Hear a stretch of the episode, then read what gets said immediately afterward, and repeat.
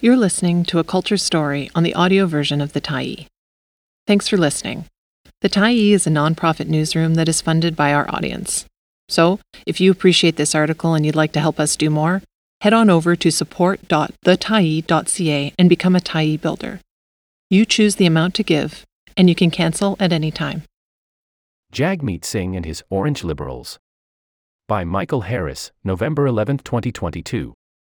From Layton to Singh, the 20 year conflict behind the NDP's deal with the Trudeau Liberals. By Matt Fodor. James Lorimer and Company Ltd., 2022. Justin Trudeau talks. Jagmeet Singh delivers. So argued an NDP ad during the 2021 federal campaign. A case could be made that the star of that election was the new Democrat leader. As Matt Fodor points out in his new book on the NDP's two decade struggle over its political identity, last year Singh pulled at 46% approval, while his party languished at 20%. In terms of personal popularity, Singh also topped both Justin Trudeau at 37% and then former Conservative leader Erin O'Toole at 28%. What has Singh done with such political capital? Strike bargains with Trudeau's Liberals to keep them in power. Punching above their weight, Singh's NDP pushed the Liberals to increase the Canada Emergency Response Benefit and Emergency Wage Subsidy during the COVID crisis. Fodor, a political strategist and PhD candidate in political science at York University, reminds, however, that under the previous leaderships of Jack Layton and Tom Mulcair, there were big hopes the NDP would by now have had a turn running the show in Parliament. This timely and incisive book leaves the reader with big questions about the future of Canada's national politics on the progressive side. Has Jagmeet Singh submerged the identity and principles of the NDP in this deal with the Liberals? Will voters in the next election who are tired of the Trudeau Liberals embrace the NDP as an alternative progressive government? Will grassroots NDP voters and workers, unhappy with the confidence and supply agreement, just stay home in the next election? And in the long run, is it either merger with the Liberals or political oblivion? While Fodor doesn't go far to answer such questions, he provides an excellent roadmap to why they remain as unresolved as they are pressing for the NDP. He offers a close look at the internal power struggles and ideological clashes within the party, and the big personalities that have led the NDP for the last 20 years towards the elusive goal of winning for the first time at the national level. He also examines the tensions as party members watched leaders make the quest for power a priority over the democratic socialist ideals of the base. Essentially, this book tells the story of the most recent leaders of the NDP, their successes and their shortcomings, the optimism of the Jack Layton era, the disappointment under Tom Mulcair, the excitement amidst diminishing expectations under Jagmeet Singh. Fodor chronicles how the professionals at party headquarters consolidated their power and moved the NDP towards the center in order to win elections. It is a tale about the conflict between the Orange Liberals and the party, and the convictions of the left wing activists who joined the NDP because of its social democratic ideals. Layton's breakthrough. In the November 2000 election, the NDP received only 8.5% of the popular vote and took just 13 seats, barely enough to retain official party status. Jack Layton took over leadership of the party in January 2003, winning on the first ballot. Under Layton, the federal NDP began to move to the political center. It also professionalized its operation. Power shifted from local riding associations to Layton and his inner circle of advisors. The party brass had come to the conclusion that in order to grow the party, they had to appeal to voters who did not traditionally vote NDP. Over four elections, Layton would modernize the NDP and increase its seat count.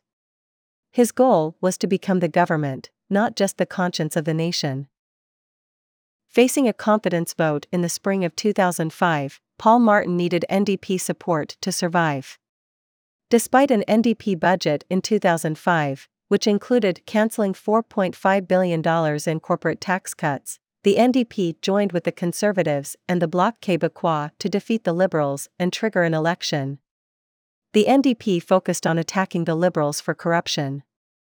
Only after the Conservatives took the lead in the polls did Layton begin to warn about the dangers of a Harper government. Many progressives within the party were upset that the NDP had forced an election over a budget that reflected their values, and worse, had done so by getting into bed with the Harper Conservatives.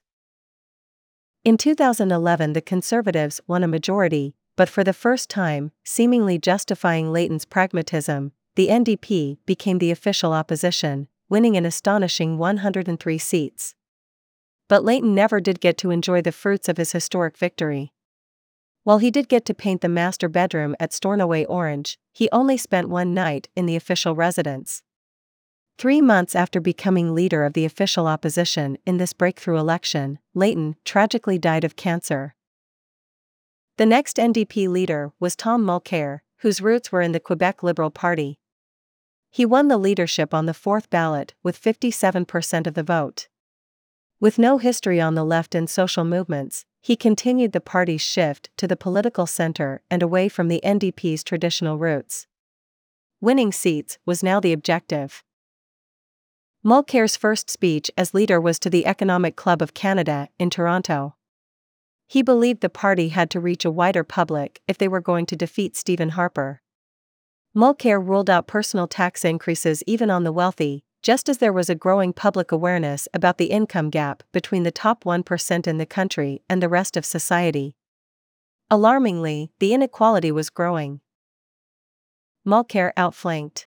The 2015 election started as a three way race. Thomas Mulcair was leader of the official opposition, which made the NDP the government in waiting if voters wanted to kick out the Conservatives. The NDP was leading in the polls, partly because of Mulcair's superb performance in the House of Commons, where he took the government to task with razor sharp cross examinations befitting his legal training. In the second quarter of 2015, the party even managed to outfundraise the Liberals, bringing in a record $4.5 million. As the official opposition, they finally had the resources to do market research and polling that helped shape the party platform. It was a delicate balance between adhering to party principles and reaching out to the broader electorate. In life as in politics, only the winner gets to smoke the real cigar. The party membership was not broadly consulted when the NDP veered to the right in the 2015 election, with a surprising promise to bring in a balanced budget in the first year as government. The leader and his inner circle were firmly in charge, but at the same time losing their grip on a key party principle social good before mere accounting. The ever vigilant Liberals sensed an opportunity with Mulcair's bold change and seized it with alacrity. They ran to the left of the NDP, and the strategy paid dividends. Justin Trudeau won a majority, taking 184 seats and 40% of the vote. The NDP lost more than half of its seats, the party's hopes of finally forming a government were dashed, and the consequences for Mulcair were swift. He faced a leadership review in Edmonton in April 2016, and the mood at the convention was sullen. Although the NDP retained 44 seats and received 19.7% of the popular vote, the bottom line was depressing. Expecting to be government, they had returned to third party status in the House of Commons. There was heavy criticism from NDP members for abandoning their traditional values in the pursuit of power. The NDP had a long tradition of putting principle before power. As outstanding as his public performances were in the House and in debates, Mulcair received just 48% support in the leadership review. The writing was on the wall. He told delegates he would remain as leader until his successor was chosen. Singh's paperless deal. Another would be NDP star was born as his talented predecessor star faded. The stylish and charming deputy leader of the Ontario NDP became the next leader of the federal NDP. Jagmeet Singh's campaign slogan was Love and Courage, a slogan that resonated with the base. Singh held out the promise of political success without compromising party principles. In provincial politics, he was the first NDP MPP elected in Peel Region, an important 905 seat in the coveted political turf area just west of Toronto. Singh immediately created a buzz. He appeared in the men's fashion magazine GQ and used social media expertly. He also appealed to millennials and immigrant communities because of his remarkable story laid out in his memoir, Love and Courage. Singh was emotionally intelligent and adept at calmly handling criticism, even when it was racist. A video of Singh gently dealing with a heckler who accused him of being in bed with the Muslim Brotherhood went viral with 35 million views on social media. Singh, of course, was not a Muslim. According to Fodor, in both the 2019 and 2021 campaigns, the NDP constantly positioned itself slightly to the left of the Liberals, with a platform that appeared to be largely directed at the party's base. It didn't work. Despite spending twice as much as it had in the 2019 campaign, the NDP did not make a breakthrough in 2021, the party gained only one seat. Despite the party's high hopes, support in the GTA and working class communities did not materialize. The all important local get out the vote effort fizzled. In the wake of the new political reality, Singh's NDP took another major risk.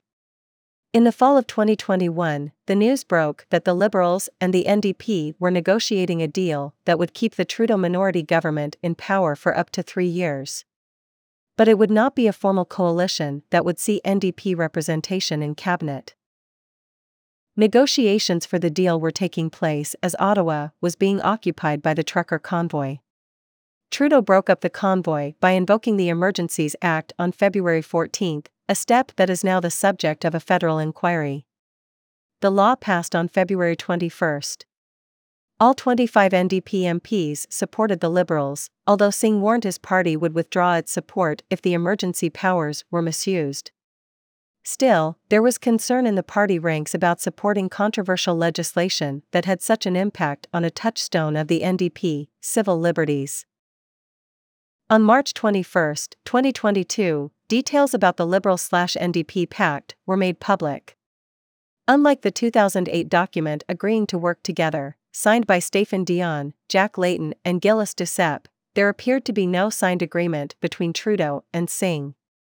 Nor was there a joint press conference. In fact, the leaders held separate news events.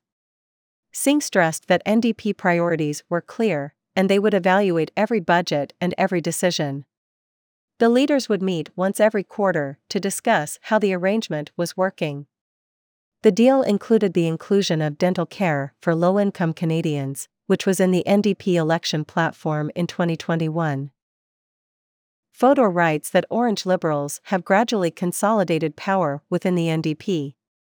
It remains to be seen what party members, and ultimately voters, will make of Jagmeet Singh's supply and confidence deal with the Trudeau Liberals.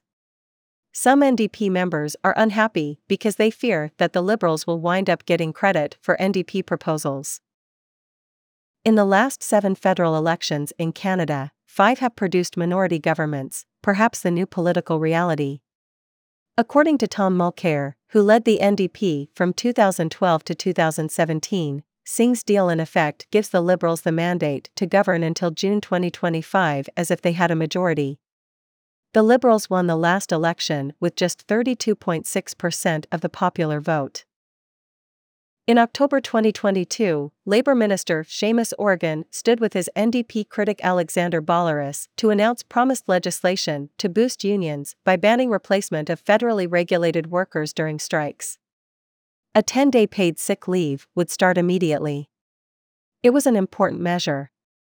Blue collar working people had contributed to Premier Doug Ford's landslide victory in Ontario last June. Given that Ford has tried to use the notwithstanding clause to break the CUPE strike in Ontario, it is an open question if blue collar workers will stick with the Conservatives.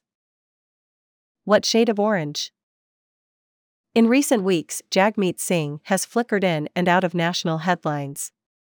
He courted controversy by sending a letter to Trudeau slamming the Bank of Canada's interest rate hikes.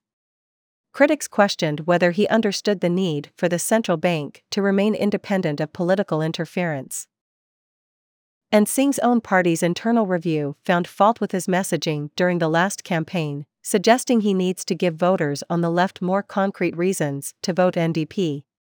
In other words, more orange, less red. It's like someone is drowning. Jagmeet is very caring and genuinely understands what the person is going through. He then tells them other leaders cannot help, the report quotes an unidentified campaign insider. But then he didn't throw a buoy, a rope that gives hope of getting out of there, something concrete to hold on to, something clear and real that will change things in Canadians' day to day life, something to make the situation different and better. Singh can be fierce in his criticism of Trudeau. Just after the election, he claimed the NDP did the heavy lifting on selling left wing policies that saved Trudeau's bacon. There are a lot of things that we campaigned on that, initially, the Liberals were opposed to, but then came around and supported the campaign. And Singh has slammed the Liberal climate record as abysmal. But for now, the fates of Singh and Trudeau seem inextricably tied together which means the NDP remains in front of the Gordian knot that faced all three leaders Fodor has written about. How does any NDP leader stick with party principles and keep faith with the base, and at the same time attract the kind of broader support that will be needed to actually win an election? Thanks for stopping by the Tyee today. Anytime you're in the mood to listen to important stories written well, we'll be here. And if you'd like to keep independent media going strong, head over to thetyee.ca and click on the Support Us button to pitch in. Finally, big, big thank you to all of our Tyee builders who made this story possible.